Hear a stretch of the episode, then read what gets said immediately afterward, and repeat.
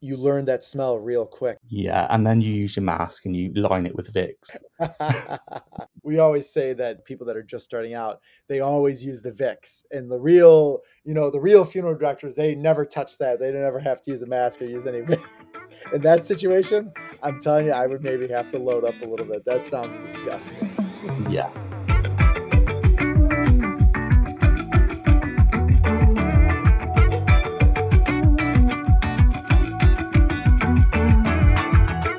Sometimes I like to just jump into the conversation. And that's kind of what we're going to do right now. Today we have on Dan. He's from Southwest England. Coincidental, I was just there for a month, so we can get into all the fun stuff that kind of I came across and he kind of sees every day. How's it going, Dan? Um, you know, what's what's your day like in funeral service? What do you do? What's my day like in funeral? Um, we start off the day around eight to nine o'clock in the morning. Mm-hmm uh, go in, see if you have any new deceased in, uh, see if any prep As work. one does. yeah. Um, if any prep works needs doing, do prep work. Um, tank coffins. Yeah. So you're behind the scenes more so. You're also, not much in, in front of the families. Only at funerals. Gotcha, gotcha. So um, you said prep. Are you meaning embalmings? Like, so you do embalmings and everything too? No. So you probably are aware we don't really do that over here. Yeah, there's not as much. Yeah, it's a shame because I love it. Yeah, always wanted to be an embalmer. Um, Have you ever seen it before? An embalming? Yeah, yeah, a couple oh. of times. Um, more than a couple of times, but yeah, um, it's just so fascinating the way the way it's done. Yeah, it's, a, it's an operation for sure. Yeah, the results after are amazing. So so in England, then uh, if if if I'm correct, I'm pretty sure they just try they would like set the features if a family wanted to see someone and try to expedite things and do it quickly as opposed to maybe here we're trying to actually create kind of a, another last memory of their loved one if that makes sense. So there's that little bit of a difference um, am i correct in, in the way i'm go approaching things? So i think in the last couple of years, it can take anywhere up to three to four weeks sometimes for a funeral to happen. No kidding. Yeah, yeah, seriously. So you don't embalm still. Um, so usually the, the deceased will last up to a month. They just won't look good. Yeah, yeah, with just normal preparation, so suture in the mouth, um, eye caps. Yeah. Uh, some cosmetics, Silcolan. I love Silcolan. What's um, that? Silcolan spray. Oh, like silicone. Okay. Yeah. Sorry, just pronunciation issues. What does that do? I, have never used that on a body. I don't believe. You, um, have you used Kalon cream? Yeah. So like massage cream, we would call it. Yeah. It's spray, spray version, basically. Um, oh. Okay. Interesting. I'm gonna have to look at that because that seems like it would be a little bit more convenient because I would use kind of like a paintbrush sort of to like use the the Kalon cream. Yeah, so Kalon cream, I find it goes on quite heavily. Yeah, Whereas the Silcolan, if you just the, the, the brand name Silcolan, I'll just say silicone for you, but um, uh, just spray it on. just spray it on. Wow. You spray it on before embalming, during embalming, and after embalming. Just top ups. Wow. Okay, I'm gonna have to look at. I'm sure that's a thing. I've just it's not like commonplace, at least where I am. Um, so that's a cool thing that I'm gonna have to dig into, or otherwise, I'm I'm gonna have to buy some from you, and you could ship it to me. Website, I believe.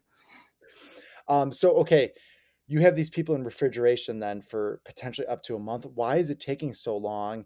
And what are the results after? Because very rare circumstance here would you have someone just be in ref- refrigeration for a month. We would say, you know, we highly encourage you to embalm because after a month, that is going to be not pleasant, even with refrigeration, in my opinion. Yeah. So, as you can probably understand, decomposition sets in Oh yeah. a couple weeks really, it starts going. Yeah. So um, the main holdup really is registration of death. Um, I know you guys do it over there. Yeah. Whereas we have to, the family have to go to the local authority, the councils themselves, um, and they have to register the death themselves. What? Which, which is a massive That's holdup. Absurd. Yeah. Um, someone could die in hospital. You wouldn't be able to pick up that deceased until they registered the body. So you're waiting on families all the time. That is just mind blowing to me. It's so different here. Very different. I mean, I've always admired the way the US funeral Yeah. industry works. Everything's so quick. And it Uh, makes makes it easier for the family too, so they don't have to deal with that stuff. Exactly, exactly. Whereas here, it's everything is put on the family again. Man, that Yeah, you're already going through a tough time by in itself, and then you're just going to have to do all this work on top of it. That's what a funeral director is here. Is just we're trying to make their lives easier by doing those little tasks that they're unaware that need to get done, and we do them for them. So that's the big difference. exactly. And it runs so much smoothly over there. Um, here we're literally waiting on on doctors. Um, we need two doctors to sign off for a cremation. Yes, for usually a of death. Yeah. Um, I think years ago we had a Harold Shipman case. He was a GP who like killed over Uh, 200 patients. uh-huh. I think ever since then they've had two doctors sign off for cremation. Um, so that would be the GP and then someone who's not involved again. So That adds a whole extra element of time delay. it is. It's all time delays and everything. You know, PMs that can take up time delay. It's not often that they're in over a week, Yeah. but as, you're probably aware, they they start to go quite quickly after a PM anyway. Yeah. Man, I, I just it, this is crazy to me. I would just be like, if we're waiting this long, I need to preserve this, but like it's going to go bad. Like I need to at least inject or do some cavity work or something so we can preserve this. And mm-hmm. are the families looking at these bodies then after weeks or no? It's all down to how they look at the time. So if if I've put some product on makeup, if I think they look okay, I'll just say to the director, you know, they look okay, but maybe change the lighting. Yeah. Um, if Wow. I would say they don't look okay, then it's probably not going to be a viewable. No. But they'll have a closed coffin view viewing. Yeah. Yeah. Visit. Interesting because gosh, it's so different because it's very rare that we would say someone is not viewable. It would be under extenuating circumstance that I'd be like, I'm sorry, we just, I really don't recommend it for your own kind of mental health. I would say I recommend no. But for you, it seems like that's kind of commonplace and that's just something that families have to accept. Where here, it's like, it's a big deal. If we have to say no, it's a big deal. Um, yeah. So the I think the way you, you, it works over here, especially, is we have chapel visits. So Uh-huh. we don't do a visitation like you guys do. Right. We have a a small a small room set off in the funeral home Uh-huh. where the deceased would be taken in their coffin. If their coffin's not available, we'll just view them on a tray but make it look nice. Right. Um, Like put a sheet and things like in a pillow and stuff like yeah, that. yeah, a pillow, blanket, or duvet. Um, Yeah. just make them look presentable. Sure. Whereas you guys have the visitation, you have all the people there, and it's it's completely different. Yeah. So uh, is there is there stuff at church? Like, do they are they having church services? Like, is that what people are doing? Like, or is there just no services ever? So there are services. There are we have unattended funerals or direct cremations. Yeah. Um, and then we have cremation services. So you'd have the, the service at the crematory. Um, and then we'll have church services with burials or church services with cremation after. It's so, isn't it? So long-winded processes. Yeah, it seems like it. And it seems like it's less at the funeral home, besides maybe like an immediate family situation. It's Yeah. more everything's done kind of elsewhere. Yes. Got it. Okay, that makes sense. unless the, the funeral home have a service room, you're not going to have the service there. Gotcha. Ah, Wow, very interesting, very different. I noticed in my time, um, I was in Manchester for almost a month, and I noticed there weren't very many funeral homes, or there weren't kind of facilities like for here in. I it, this is throughout the U.S. mostly, but in Chicago, there's definitely funeral homes that they're they're large facilities. They have kind of like the chapel parlors where there's visitations and viewings but I noticed in England it's more. I would call them storefronts. Does that make sense? So it's a small. It would. It's like an office. Is more what I was kind of seeing as opposed to here where we, it's an actual kind of funeral home. Is it the same um, down by you in Southwest England, or how is how is it different based from a bigger city to like a smaller area? It all depends on on the company for one. So I worked for a large company, a national company, Uh-huh. so corporation. Um, they mostly have, well, as we would call them, shop fronts or storefronts, like you would. Right. Um, usually, the independents have a more Funeral home home. feel to them. Yeah, Yeah. home. Um, but then that does exist in the corporations as well, where they've bought out. So it, it's also mixed matched. Yeah. It's so interesting. Tell me a little bit about those shop front. Could you said you were with a, a larger firm that like nationwide. Tell me about how that operation works at a, a storefront, shopfront facility. So usually you would have everything in that storefront. Um, out the back there would be a mortuary, there would be a chapel. Okay. Yeah. Um, so So they're not. not that small. The it's a decent size place. Yeah. So although it looks small from the front, you have the back. Um, but some also do just have a shop front, Right, and like an office. like an office with a chapel on the back. Um, in that case, there are what we call service hubs or care, um, yeah, hubs. So hubs are a big mortuary essentially. Okay. Um, sometimes on an industrial estate or a, a big building away from the main building. Uh-huh. Um, this is going to start sounding a bit weird. Yeah, this is so different. Yeah. Yeah, so I think up just up from me um, in Bristol, they have a funeral home with a somewhat of a service centre, and that service centre can take up to 140 deceased, I believe, Whew. um, when it's full. Right. So they have capacity for that. Yeah.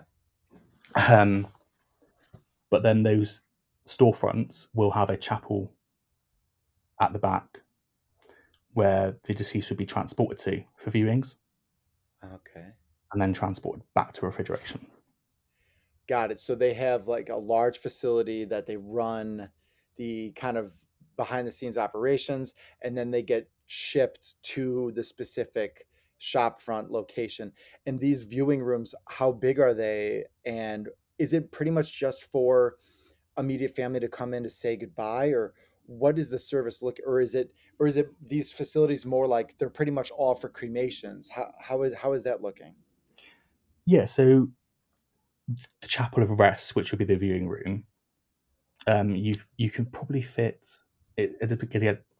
Sorry, again, depending on the size of the the space available, you can have the coffin with the deceased in, Mhm. with up to about four family members comfortably. Any Oh, more so than tiny, tiny little rooms. tiny, well, from my experience, tiny rooms. Yeah. Um, Okay. yeah, That that makes more sense to me. I thought you were saying that in the back there was these viewing rooms and then you could fit 50 people or something. So these are just like little just kind of for immediate family to come on in. That okay, I can wrap my head around that because I'm looking at these, you know, funeral homes um, that are in England. I was like, how are they even having a service here? It's impossible. These are literally in office buildings. So it's pretty much two rooms, a room like that's the office, maybe that you would meet with the family. They would pick out, you know, the coffin or the urn or something. And then in the back is where, if the family's coming in to have a, a brief viewing, that's where it would be. yeah. Um, luckily, all the funeral homes I've worked in have their own little mortuaries. Oh, okay. Um, so that's a plus side. Right. So then everything's still on site. Where Every- I'm sure the larger firms, it's they have these shop fronts and then they kind of run the bodies around from that big kind of warehouse. I mean, you know, it sounds bad, but that's what it is. Yeah. Yeah, yeah, they can do that. Um, but also on on the other side, they do have all in ones. So it all depends on the area. It really does depend on the area and where you are. I guess that's the same here in a lot of ways that you know cre- cremation is way more prevalent in some parts of the co- like the coastal areas it's way higher rate than kind of the center of the country everything's on the rise for sure but it is different based on where you go and based kind of on you know the heritage and religions of different places or their beliefs um, so it is it is interesting how how different especially england's not that big but there's probably different ways that they go about things in different areas i would think Yeah, I don't know how cremation works um, over in the States Mhm. thoroughly, but um, over here we would have a service at the crematorium. So you would go into the chapel, the mourners would be seated, the coffin would be on the catafalque at the front. Um, and then the curtain would close or the curtain would stay open after the service. The mourners would leave, and then the coffin would go back into the crematory um, to be cremated. So, but they wouldn't witness the the body going into the the retort. No. No, they wouldn't. Okay. I I mean that that's the same here. You wouldn't. Um, a family requested, they can see it. Uh, I think it's a tough thing to see. Um, having worked in a crematory before, I'd be like, I would not want to see a family member of mine like going into there. It would be tough. But some people want to see it, so it's like obviously that's an option for them. So Yeah. you're doing tho- those these short services followed by a cremation. Are these kind of planned out in advance? So let's say you you might have to wait a couple weeks, a few weeks. Are you planning it and saying, okay, you came in today, we're going to have you come back in in two weeks and have your loved one in you know the container that's going to be cremated or the or the coffin before it goes to the burial site. Um, again, that's different as well because you would come in and plan the funeral. So you would choose the coffin there and then. Mhm. Usually, you'd have a good supply of coffins on hand, Yeah, um, which is a, again is different to the states because you use caskets. here. Um, we don't have that as much anymore. That was a thing, you know, 20 years ago, but we've gotten away from keeping inventory at funeral homes because it just takes up so much space. yeah, um, and I guess they're bigger as well. True. But over here, um, so there would be a stock standard sizes, so four sizes which would fit average sizes. Yep. Um, so A being the smallest, D being the biggest. It's the same style coffin, and there are different variations of coffins. Uh-huh. So depending on which coffin you choose, that's what you would get, but you'd get a size matched to the deceased. Got it. So, but there's not as many kind of options. Maybe you just have kind of a few options for their coffin, and then you just have a few different options for their coffin, and then they choose, and then it's typically on site. So you could have probably eight different options for coffins, um, and then on top of that, you have your caskets. Um, but they're special orders. Oh. So, how often are you seeing a casket then? Because I, I know coffins are way more, you're never. In my career, I've only seen two. So, why would someone get one then? If it, what's the purpose? What is the um? Again, I think it stems from mainly TV Uh-huh.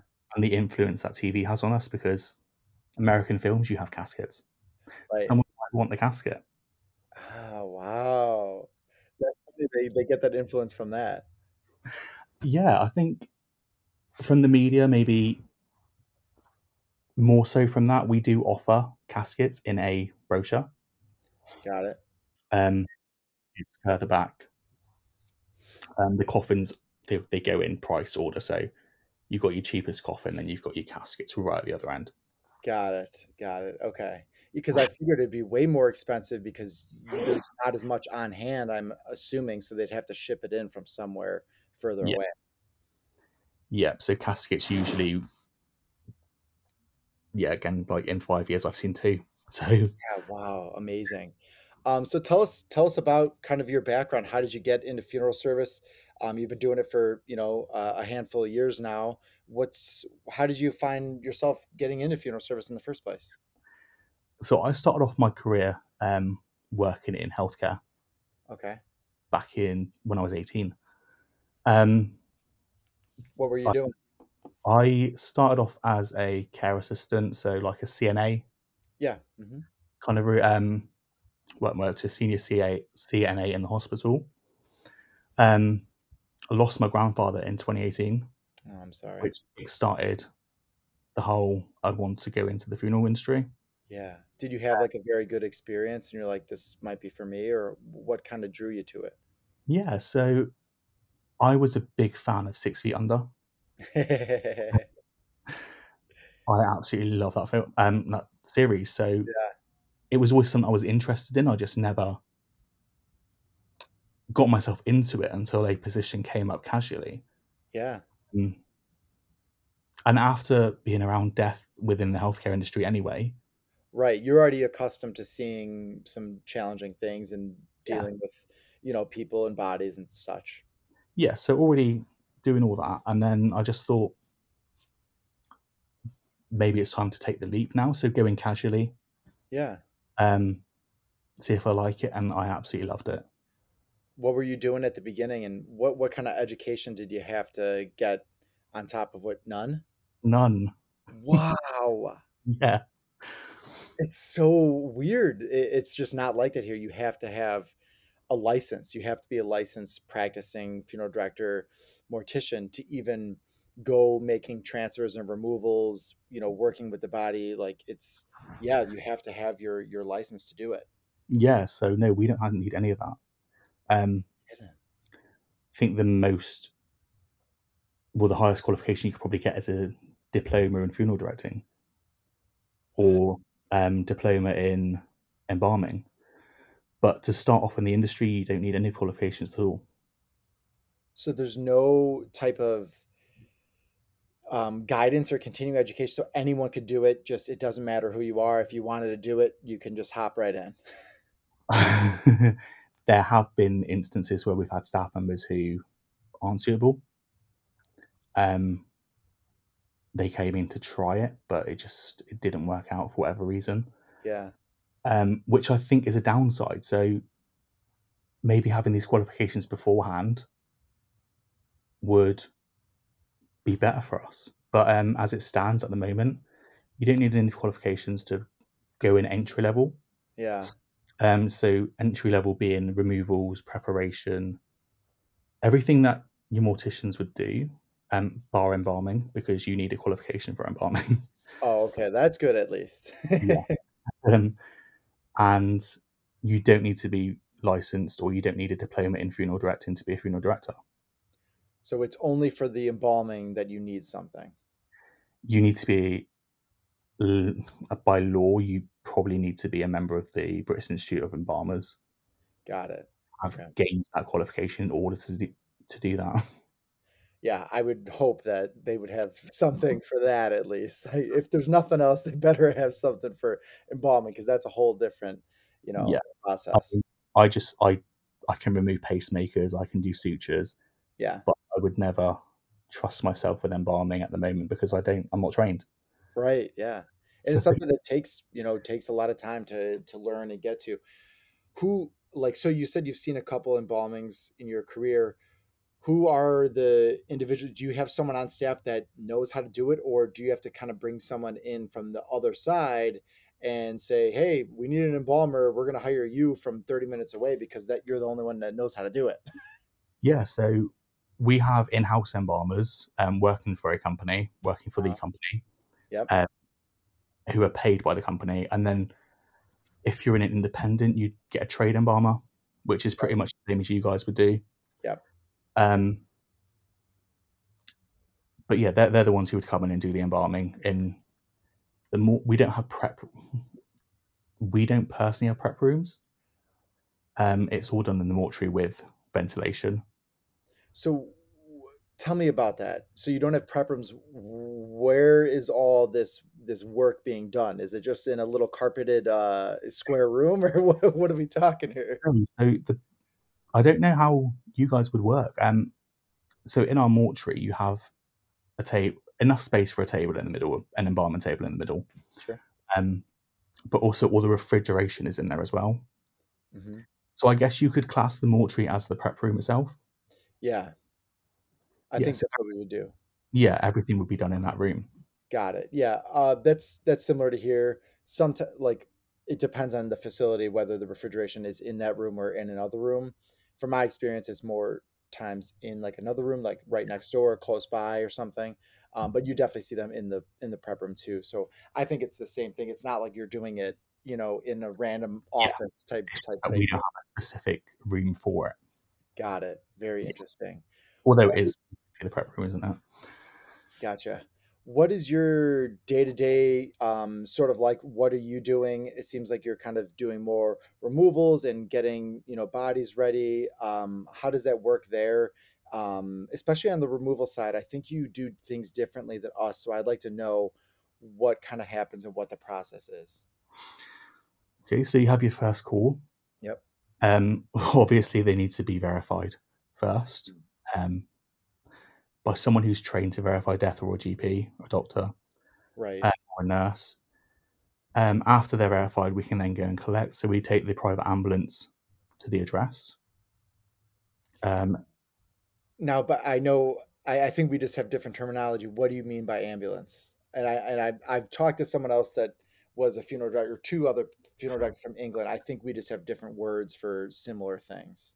Um, it's a Ford Transit van essentially. Yeah, um, we just call it a private ambulance. Private ambulance. And doesn't it have? I remember talking to someone when I was there saying, "Oh, you can tell that's like that's a mortuary by there's a, a certain distinguishing thing, or it's a, a sign. Maybe it says mortuary or something on it like that." It literally says private ambulance on it. private ambulance. That's it. Okay. I knew I knew that word sounded familiar. I was talking to someone that wasn't in funeral service and like, oh, like you're a funeral director, like that's a that's funeral service right there, private ambulance, like that's they're going to pick up someone. I was like, oh, didn't know. yeah, literally. Um, we'll take the ambulance there, and that's got two decks. Um, usually with two full size gurneys. Yep. Um, a first call stretcher and What's a um a, a foldable I know exactly what that is. We it's it's funny that you mentioned it. We tried, not tried, we sold um those foldable and we still have them for sale if anyone needs one. Um, but we're not pushing it as hard just because um it's different here. Um, people don't use them. Uh, but it's it's convenient. I will say bringing them on house calls, uh, it's helpful because you have to go through tight turns and stuff and you it's hard to bring in this long stretcher. Like I've had many issues where I've gotten stains in my shirt, ripped my pants, you know, all that good stuff. It happens all the time. So what these you you call what what did you call them? House stretchers or what what was the name for it? So I call it a first call stretcher. First call stretcher. So they fold in half, if yeah. I'm right, and then you can extend them, and then it's similar to like a normal gurney, but it, it wouldn't have the extending the wheels. It would just have two wheels on it and handles on the other. Am I correct? You're exactly right. Yeah, we don't use them here, and it should take, it should catch on because it makes it easier. I will say, if you're dealing with like a larger person, I wouldn't use it. But if you're dealing with you know an older man or woman that passed away that's in hospice or nursing care, it's very advantageous. Uh, tell me a little bit about that then. Yeah, so the stretcher itself. Mm-hmm. Um, so you would judge it on the situation of the deceased, okay. which stretcher you use. Um, we also have another um, a roll up stretcher, which kind of, I call it a cricket bag because okay. it, it looks like a cricket bag. Um, like the sport. Yeah, yeah, big, big bag. Okay. Um, slats on the bottom, roll it up yeah. to store and unroll to place the deceased in it and then uh, you you would use that for kind of tough turns and stairs. Is that what that's used for? Why? I I think I've seen it before. Are they orange a lot of times? Is they're more burgundy? Okay. Um, yeah, more burgundy. I'll try and find a picture and show you on here. But um, yeah. So, what situation would you use that for? Yeah, so if if you've got a small deceased, and there's no room. Um, so say you've got a hoarder. Yeah. You you literally have minimal space, so you can't take the big stretcher in. You can't take the first call stretcher in. So the other option is the roll up stretcher. Got it. And so Um, because it's kind of bendable, like it's it's it's a plastic, but it's sort of a bendable plastic. If I if I if I'm thinking of this correctly, so yes, that way you can kind of get through tighter areas as needed. yes. Got it. Okay. So it's more slimline than the stretcher. You don't have any wheels. You don't have any handles. You just have the handles of the bag. Got it. So you definitely wouldn't want to use that for a heavier person either. Um, so different than us. Uh, we bring one stretcher that we use for everything, um, and that's it. Like it would be nice, just like how actual paramedics have. They have different forms of you know stretchers that they would use based on a situation. Um, not a bad idea for us. It just makes our lives easier, especially maybe if you're like in removal service more so than anything. Yeah. Uh, what so for your normal your your big stretcher as you call, do those so for us do those break down? Meaning like, can you break them down to lift them up? You know, grab grab the handles and squeeze it, and you can kind of maneuver it. Yep. So on the normal stretcher, you can do all of that. Got it. Uh, you can have the tilted wheels at the bottom, um, just to maneuver around. yeah, So the wheels collapse when you're you're back on the van. Um, and then the the first call stretcher. Don't know if you can do that there. yes. I know exactly. Okay, yeah, Mhm. that's exactly what we have for sale. it's just it's it's funny because the reason we started selling it in the first place was because I had never really seen anything like it. And I was like, wow, that would be super convenient to just keep in your funeral. Like, we don't have ambulances, like, they would be vans, removal vans, and just to have in there in case you have a situation where it would be nice to use it. Um, but that's the same same exact product kind of that um, that we sort of were were pushing but it hasn't really caught on yet. But you never know. Maybe after talking to you, it will. People should. Um, it's just so convenient. Literally, so convenient. You've got a small old, older elderly lady. Yeah, Why use the big stretcher when you can just use the minimalist approach? right. And it's probably much lighter, I would assume, than having to lug around the big stretcher. It's more. I, I would like to say it's more dignified because you can just come in and you could hold it like a suitcase almost, you know, and just walk in with that rather than having this big clunky thing that's bashing into the walls. You know, I'm I'm kidding around halfway, but um, yeah, that's that's very different than the way we go about things. Uh, Yeah. we have one stretcher. Yeah. So I, I just, it's probably my best friend in removals is the smaller stretcher. Oh, okay. Um, I do like the bigger stretcher because it's just so. Con- when you're in a nursing home, you're in hospital, Right. use the stretcher. You've right. got the space You don't have to deal with the stairs and the tight turns and stuff. exactly, and it's just a simple pull over. Yep. And then then they're on. But with home removals mainly, when you've got the stairs, it's just so much more convenient to have the fold up stretcher. Yeah. Well, you're you're making me want to like start using it more and more because I've only used it a couple times and it did make it easier. Um, also, we don't do as many removals as we used to because of our staff, but that's that's neither here nor there. Oop, that's a death call here. Hold on just a second. All right, I think the students got it. I'm sorry about that. You know, we've been seeing a lot more business come in ever since we started mortuary marketing. And I got to tell you, all the funeral homes we work with are they're saying the same thing. So what do we do? We run ads on Google and other similar sites that get directed at families that need a funeral home in your area. It then brings them to a page that we've designed for you that gets the family to call you to inquire for your services. It's really increased our volume big time. It's working for my funeral home, and I think most parlors could really benefit from its uses. I put a bunch of information in the podcast description. Go check it out. I'm always happy to help talk with you and answer any questions you might have. All right, let's get back to our morbid discussion. Um, okay, cool. So now we know a lot about how it works with that.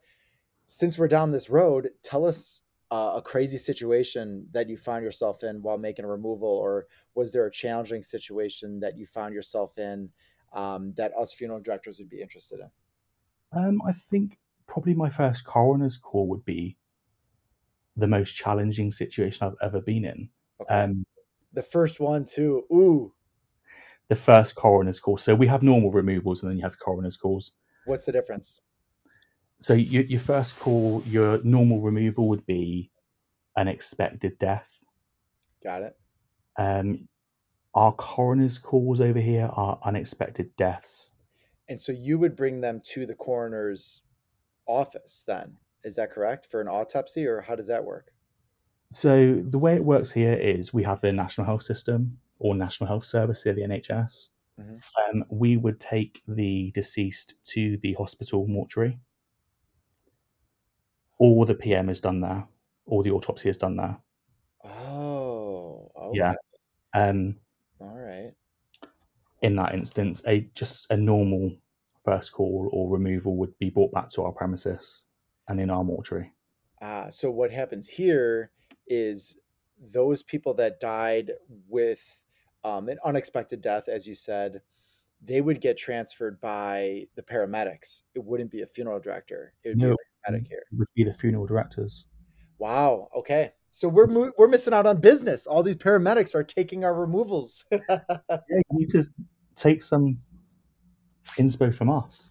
Um, so I have a I have a question. Yeah. Would you charge like who gets charged then for if you had to do uh you know one of those calls um the, a coroner call who has to pay for that and then I can ask a second question if if it's based on what your answer is.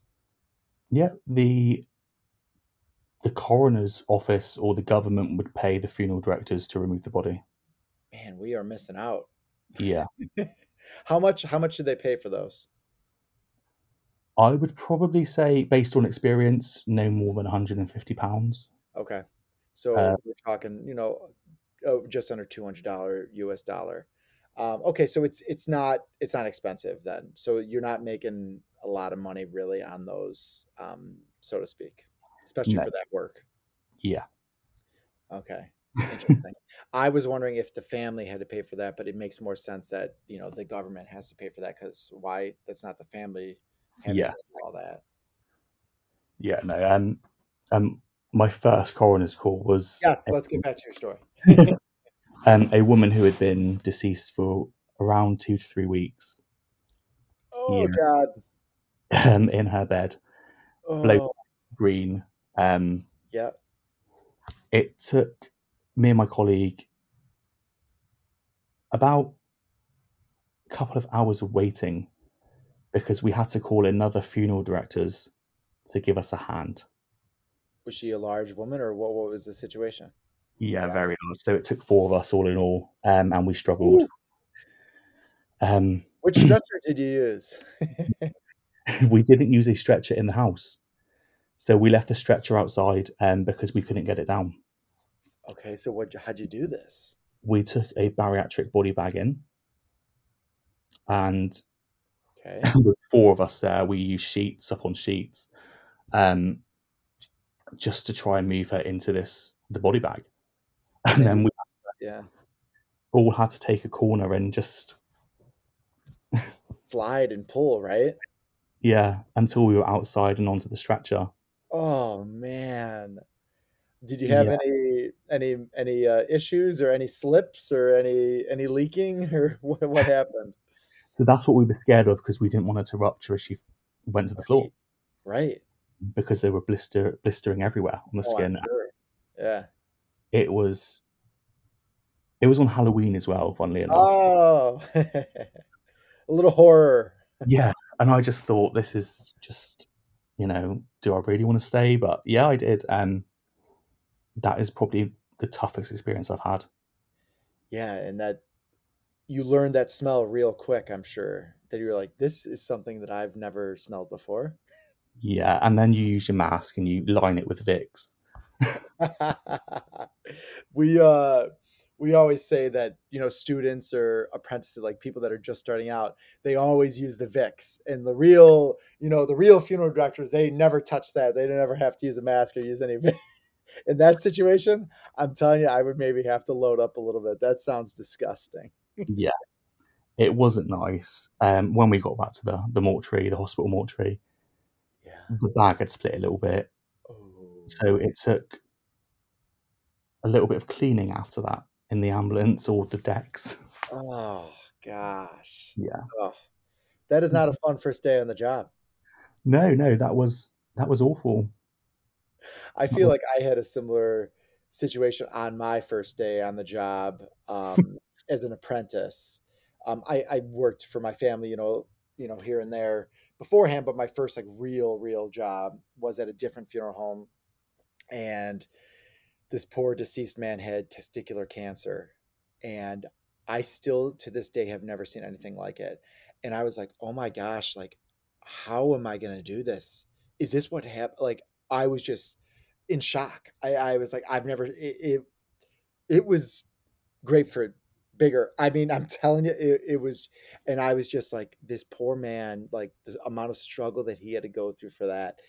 And I was in that some boat. I was like, can I do this? And then sure enough, I was like, yeah, I can do anything at this point. But yeah. at the beginning, you don't know. You're like, does it get worse? Does it get crazier than this? I, I don't know. all crazy in the funeral industry. It's it's just part of life. You got to have a little bit of craziness to you to be to be doing this. Yeah, definitely. And that's why we all get along because we all know that there's something there's something going on. If you're able to do this you're a special person. Uh, well dan thanks so much for taking the time. It was very cool getting to learn all these differences that we have. Uh, you know i i'm i knew some of these but a lot of these i was like wow that that's a little bit more unique than i even thought so it was super cool to get to know that and um, hopefully you continue to to do your thing. And, um, you know, we appreciate what you do out there in England and taking the time, uh, even with our time change. I know how challenging it can be to get to, to coordinate that. So we, we appreciate you taking the time to talk to us. No, you're welcome. You're so welcome. All right. That's the show.